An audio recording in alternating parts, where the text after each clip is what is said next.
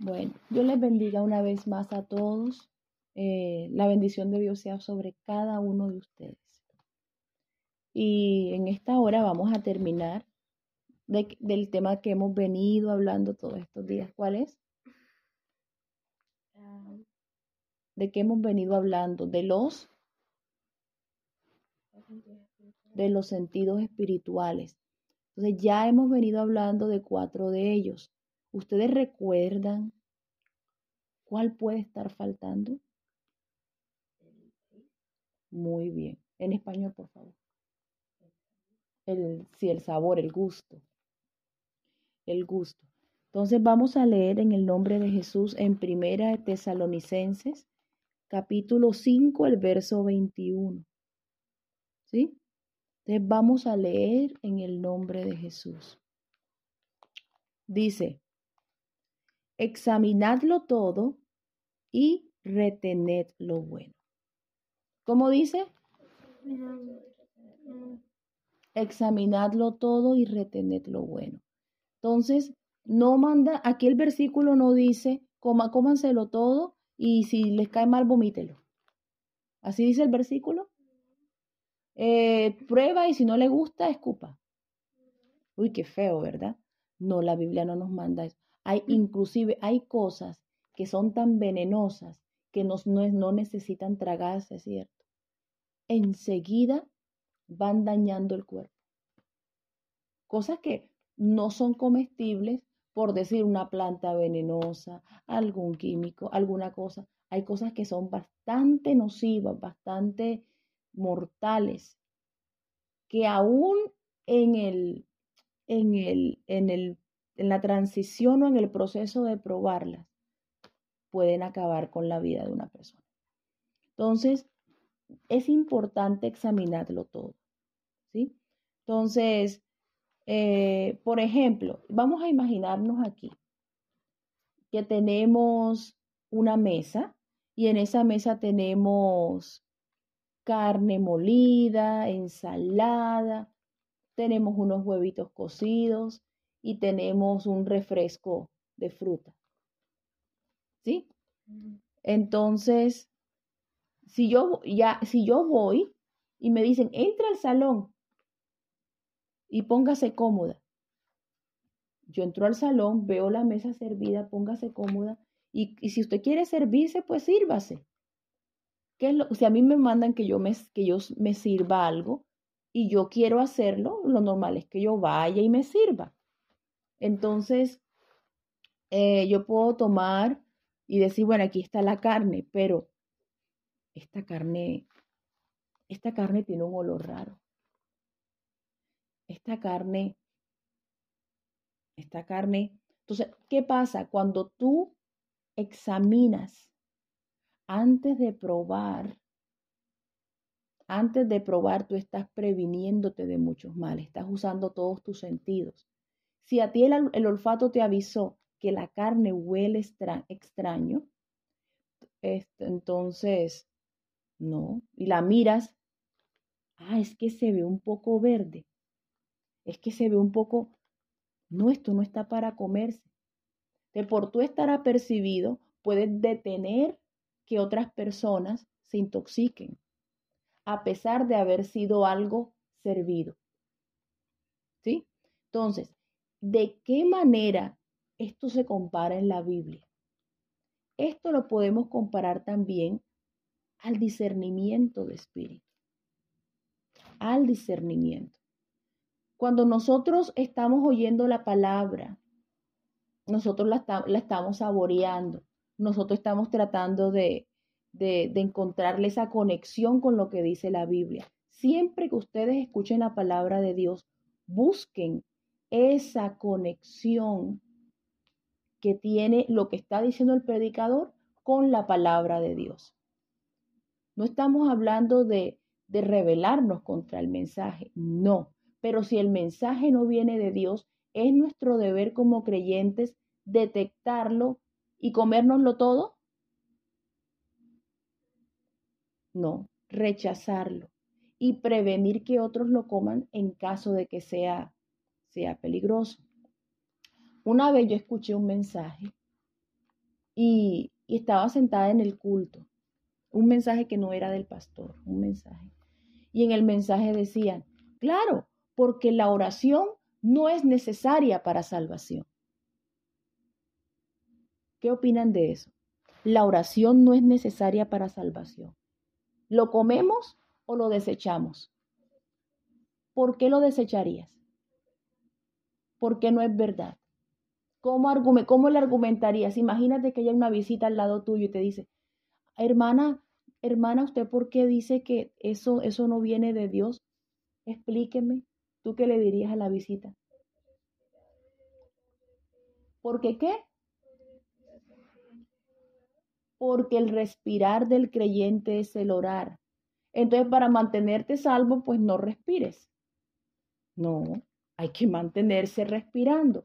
¿Qué dice la palabra? La palabra precisamente, unos versículos antes de decir examinadlo todo y retened lo bueno, dice, orad sin cesar. Así como respiras, ora, porque la oración es la respiración espiritual del creyente. Entonces, ahí vamos a encontrar, inclusive, dice Jesús en, las enseñanzas de Mateo 7, guardaos de falsos profetas, que vienen a vosotros con vestidos de oveja, pero por dentro son lobos rapaces. Uy. Entonces, sí, me van a, me van a comenzar a, a, dar predicaciones. vienen movimientos, movimientos. Una de las cosas que a mí por lo menos siempre atrae, atrae mi atención, no por buena, es los cambios que se han, que se han dado en la alabanza desde los ochentas hasta nuestros días. La forma de adorar de la iglesia ha cambiado radicalmente. Desde la presentación personal, desde la forma de, articular la voz al cantar, hasta la, la instrumentación, o sea, cómo suenan las alabanzas. Todo ha cambiado. Entonces, en la historia han venido inyecciones del mal hacia la iglesia para querer dañar la adoración a Dios. Entonces, quiero hablarles de un caso que no está ni en el Antiguo ni en el Nuevo Testamento, pero está en libros históricos. Cuando el pueblo peca, el pueblo de Judá, que fue lo que quedó de la semilla de Abraham, el peca, ellos se van eh, exiliados a dónde? ¿Quién me recuerda? A Babilonia. En Babilonia, ¿cuánto duran en Babilonia, Nathan? ¿Quién tú te acuerdas? ¿Cuánto duran en Babilonia? ¿Cuánto? 70 años. Y después de esos 70 años, ellos regresan con quién? Ellos regresan en tres grupos con tres líderes. ¿Quiénes eran? Menciónenme por lo menos dos líderes de los... ¿Ah? No, no, no. Los líderes que trajeron de regreso a, a, los judíos a vivir otra vez, a reconstruir el... Esdra. Esdra y Nemías. ¿Y el otro? Esdra y Nemías. Y, el, y el otro era el tío de Esther. Mardoqueo. Entonces ellos vinieron y llevaron los grupos de regreso a reconstruir lo que se había destruido de la ciudad de Jerusalén, que era todo, por causa del pecado que habían cometido. Después de esa reprensión, ellos regresan prevenidos, prevenidos nos pasó esto. Pero en medio de esa prevención y ese deseo por guardar la santidad, debe haber discernimiento. O sea, tú testeas, tú pruebas si algo está bien o algo está mal. El, el, el tacto, el perdón, el gusto espiritual, espiritualmente hablando, no se trata de saborearlo, se trata de examinarlo antes de saborearlo. Es un proceso anticipado. Entonces, ellos estaban cuidándose y todo, pero como que esa precaución con el tiempo, cuando se mueren las primeras generaciones de líderes, los demás empiezan a decaer. Porque como todo estaba bien, no tenían que cuidarse tanto, había avivamiento, había estabilidad, sienten que no necesitan seguir prevenidos. Entonces, por eso es que los avivamientos se acaban, porque con ellos el, el ser humano disminuye en discernimiento, disminuye en precaución, se siente cada vez más, más confiado, más en, en zona de confort, como suelen decir ahora, más cómodo. Y no sienten la necesidad. Por ejemplo, uno en Colombia, te hablo de hace ocho, casi ocho años que dejamos Colombia, nosotros dejamos una iglesia bonita donde la gente cantaba, habían especiales, inclusive antes de que ustedes nacieran, la gente solía cantar especiales. Y esa figura de que cantaban especiales, eso era un valor agregado para la iglesia. Dios derramaba su bendición. Pero de un momento a otro, la alabanza cambió. Entonces, antes de continuar y decir qué fue lo que pasó con la alabanza, quiero volver un poquito a lo que pasó con los judíos. Los judíos, ellos estaban prevenidos y cambiaron, entonces llegó el imperio griego. Entonces el imperio griego comenzó a invadir, comenzó a, a, a, invadir los territorios, pero por la forma de adoración de Israel, por la forma prevenida, por, porque ahora sí hicieron copias de la ley, ahora estaban más al alcance, ahora eran más leídas, ahora la gente estaba, mm, tenía más eh, contacto con la palabra. Mire, después de un despertar en términos de la palabra de Dios vienen los avivamientos. Dios comienza a manifestarse.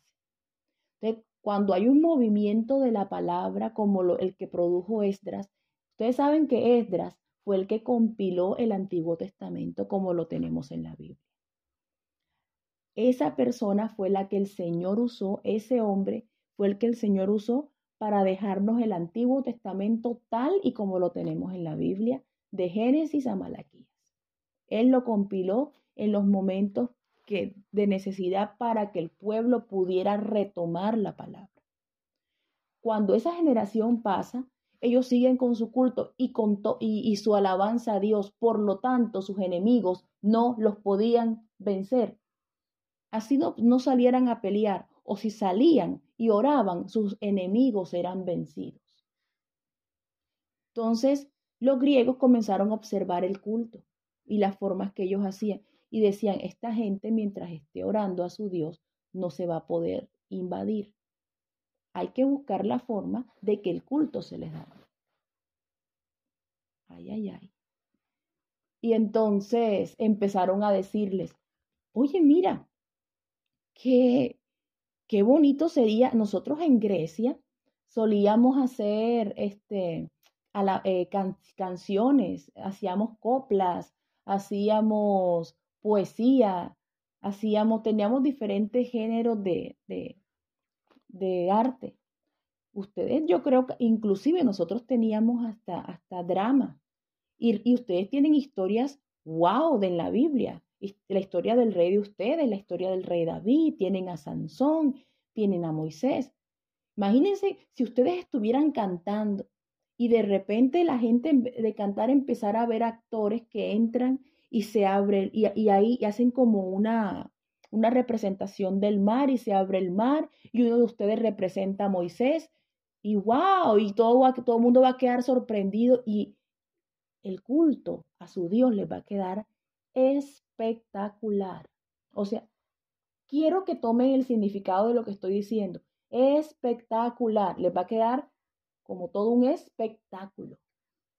¿Ustedes creen que Dios quiere un espectáculo en los cultos de la iglesia? ¿Qué es lo que busca Dios? El Padre busca.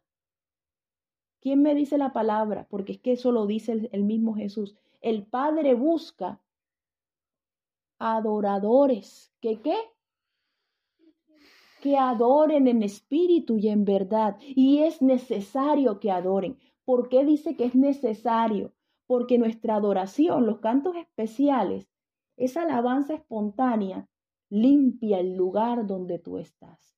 Limpia la tierra donde tú estás. ¿Te acuerdas que nosotros llegábamos y limpiábamos una cárcel hace rato? Y había gente que practicaba cosas feas ahí. Y, y, una vez yo vi las influencias, no fue que las sentí, no fue que me contaron, las vi.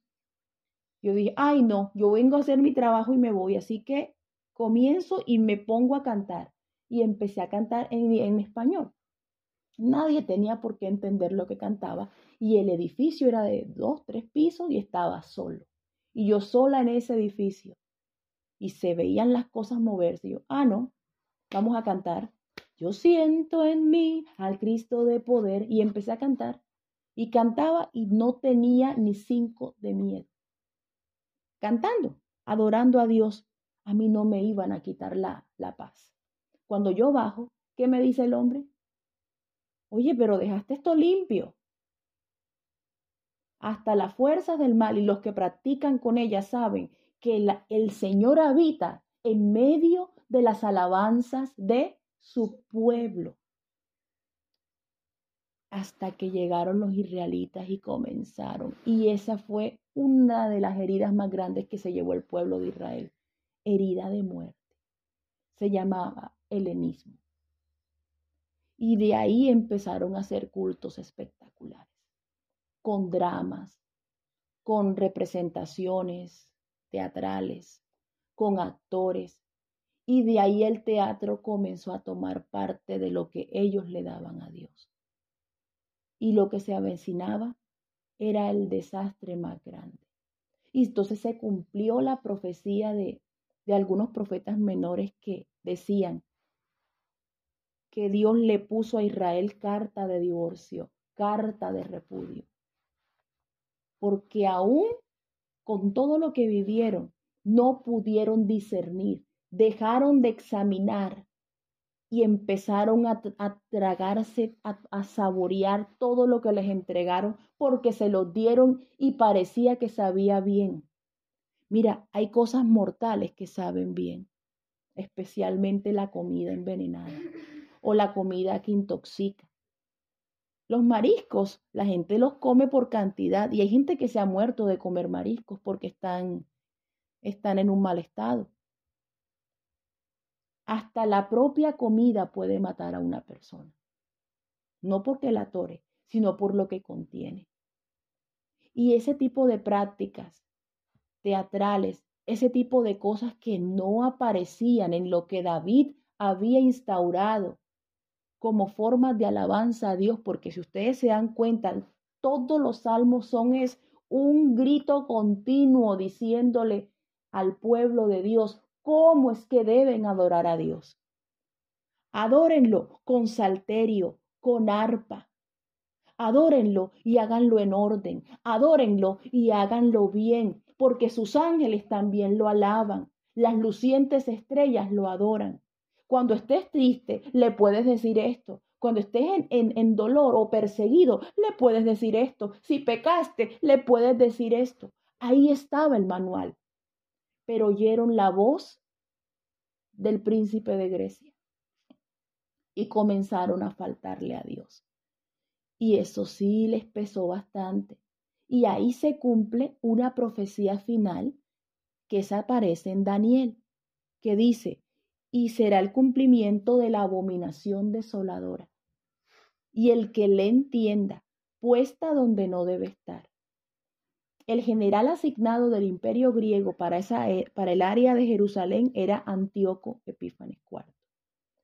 Y ese hombre entró a Jerusalén y sacrificó, terminó sacrificando un cerdo en el altar. ¿Por qué el cerdo es uno de los animales más repudiados y aborrecidos por el pueblo de Israel, por el pueblo judío en general? ¿Y por qué terminaron así, tan humillados? Hicieron tanto esfuerzo, 46 años construyendo ese, ese reconstruyendo esos templos, haciendo copias de la Biblia, haciendo un esfuerzo y, eh, fuera de lo, del alcance humano, pidiéndole a Dios fuerzas. Usted, si ustedes leen, les invito a leerse Edras, los libros de Edras y Nemías. Dicen que solo se quitaban la ropa para bañarse. Y en una mano tenían el arma para defender el muro y en la otra la herramienta con la que lo estaban levantando. ¿Dónde quedó todo ese esfuerzo? ¿Es que acaso la otra generación no lo sabía?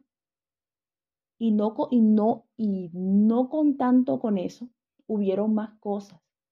Imagínense que después de eso se llenó Israel de un espíritu de rebeldía, de molestia, que todavía lo tienen.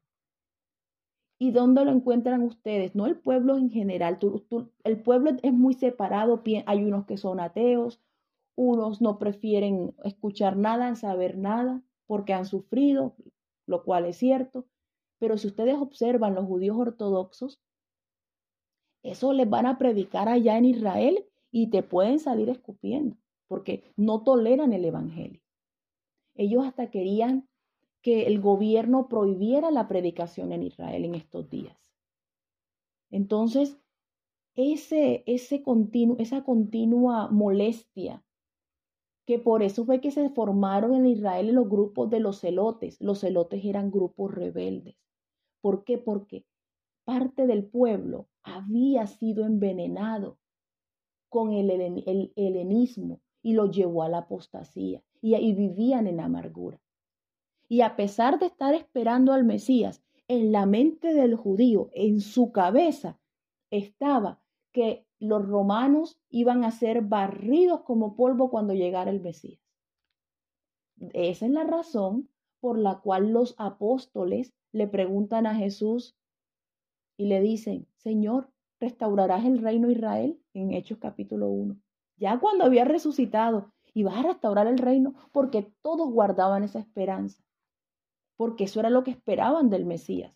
Y lo que vieron del Mesías fue que llegó manso, enseñando, teniendo misericordia, amor, sanando, salvando, perdonando, renovando, restaurando, librando. Pero esperaban era un guerrero que barriera a sus enemigos, pero que no hiciera nada por las almas de ellos. Y lo que ocurrió fue eso. Él salvó sus almas y tanta fue la amargura de muchos que no aceptaron su salvación. A lo suyo vino y los suyos no le recibieron. Mas ahora a los que le recibieron, a los que creen en su nombre, les dio potestad de ser hechos hijos de Dios. Por eso el Señor deja su semilla en Israel.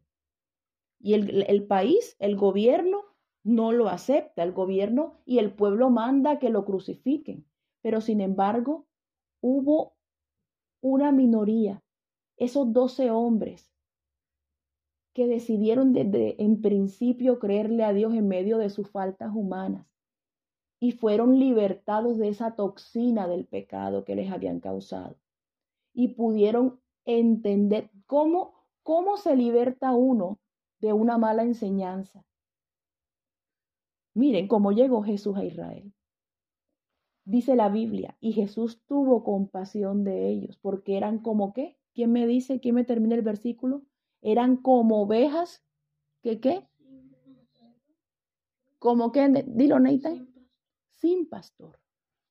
Entonces, para poderles quitar ese veneno de esa apostasía, de, de, de esa adoración falsa, Él llegó hablándoles como un manso cordero, hablándoles de las bienaventuranzas en un lenguaje suave porque él los había visto llorar. Ellos sufrían a pesar del, del momento que vivían. ¿Usted sabe que llegar a Jerusalén en ese tiempo, Gabriela?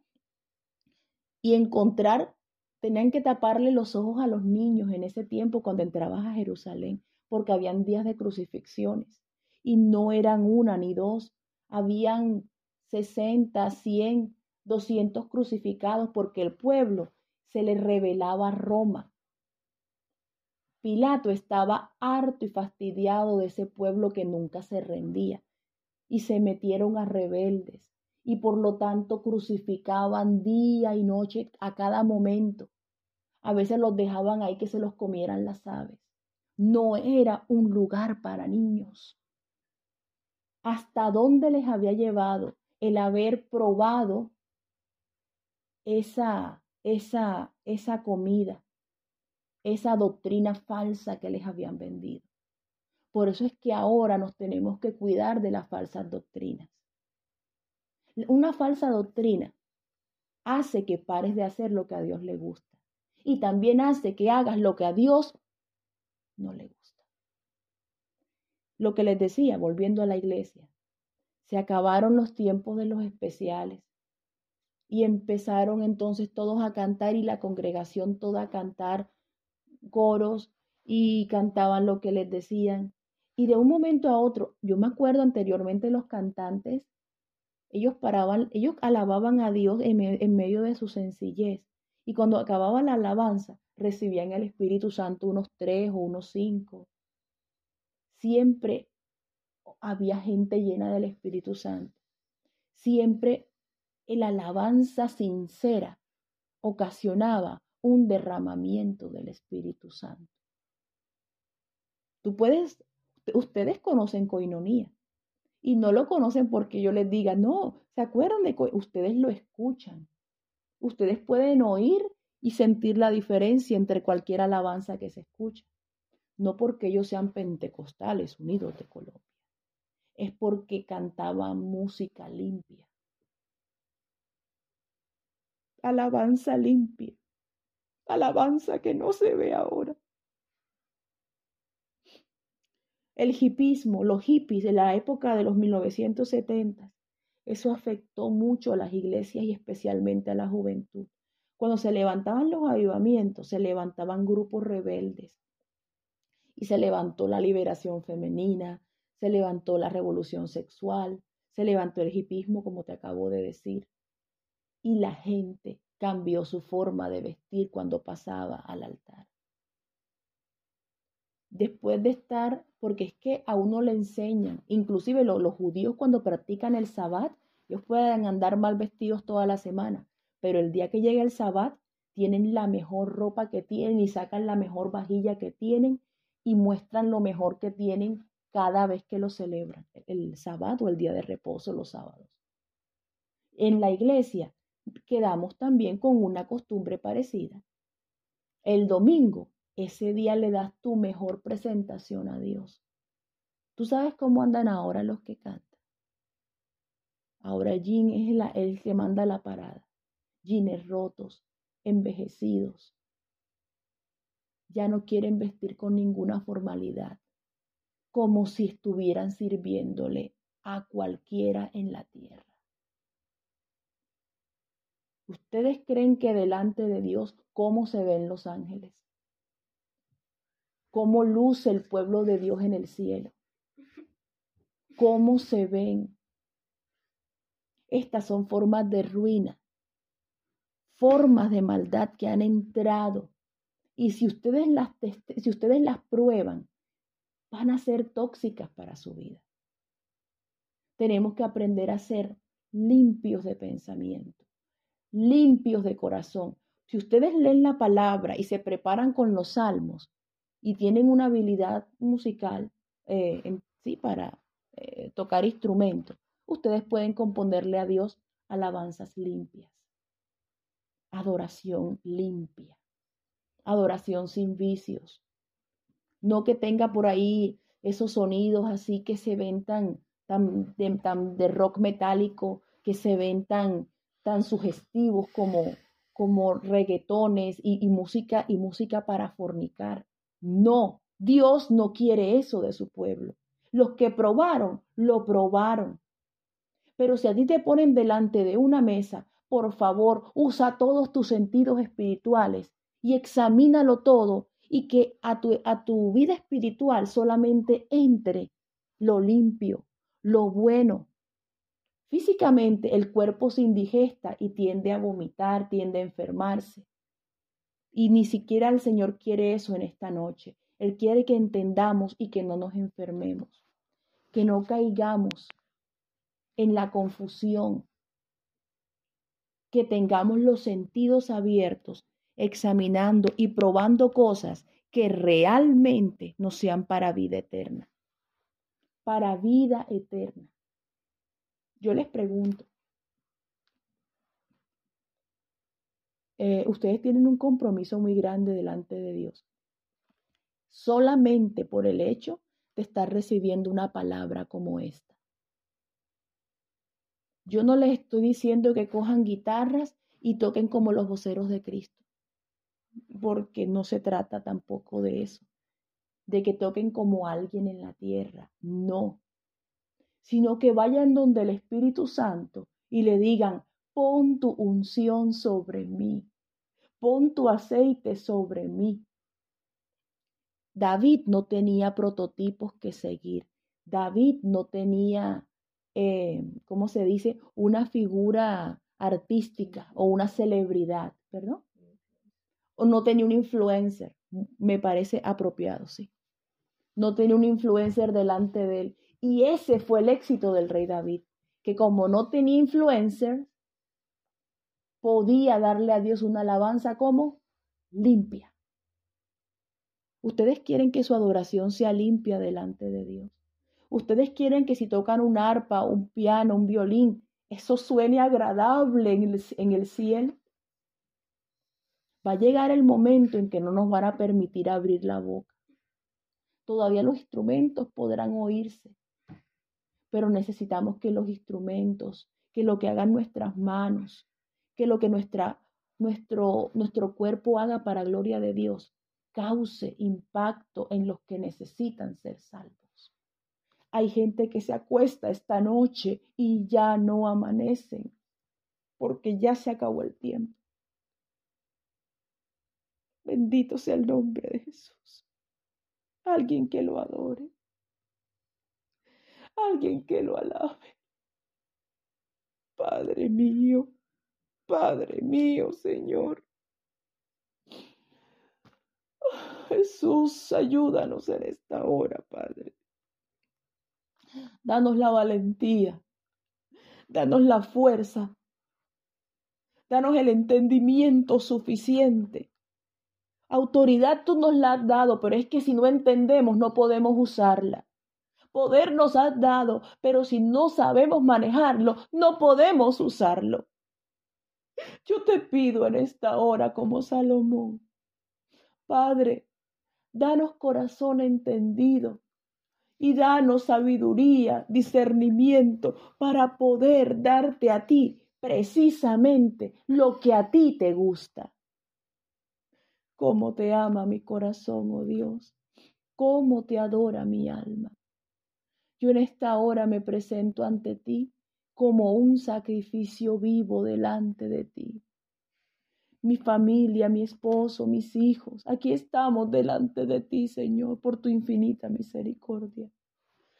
Derrama tu espíritu y ayúdanos a ser fieles para poder saborear solo lo que tú nos das a comer. Dice tu palabra, oh la basara, la basica, la papasha. Oh, dice tu palabra, al que venciere, yo le daré a comer. Oh Señor, al que venciere, yo le daré a comer del maná escondido. Parece que no es muy notable, no se ve a simple vista lo que tú quieres. Pero si tú lo provees en el secreto, déjanos orar, déjanos clamar, déjanos ponernos a tono contigo para que la alabanza fluya, para que tu, tu voluntad fluya en nuestras vidas y nos des a comer ese alimento que desde antes de la fundación del mundo nos has traído, nos, nos preparaste. Bendito sea tu nombre. Yo te agradezco, gracias, te doy muchas gracias, porque nos has salvado y no nos has dejado pasar hambre, ni física, mucho menos espiritual. Aquí lo que ha habido ha sido alimento. Y te damos gracias por ese alimento. Danos sabiduría para compartirlo. Y danos gracia para llevar tu palabra, Señor. Te lo pido con todo mi corazón. Bendito y alabado sea tu nombre. Grande eres tú, Señor en tu nombre santo y precioso. Amén.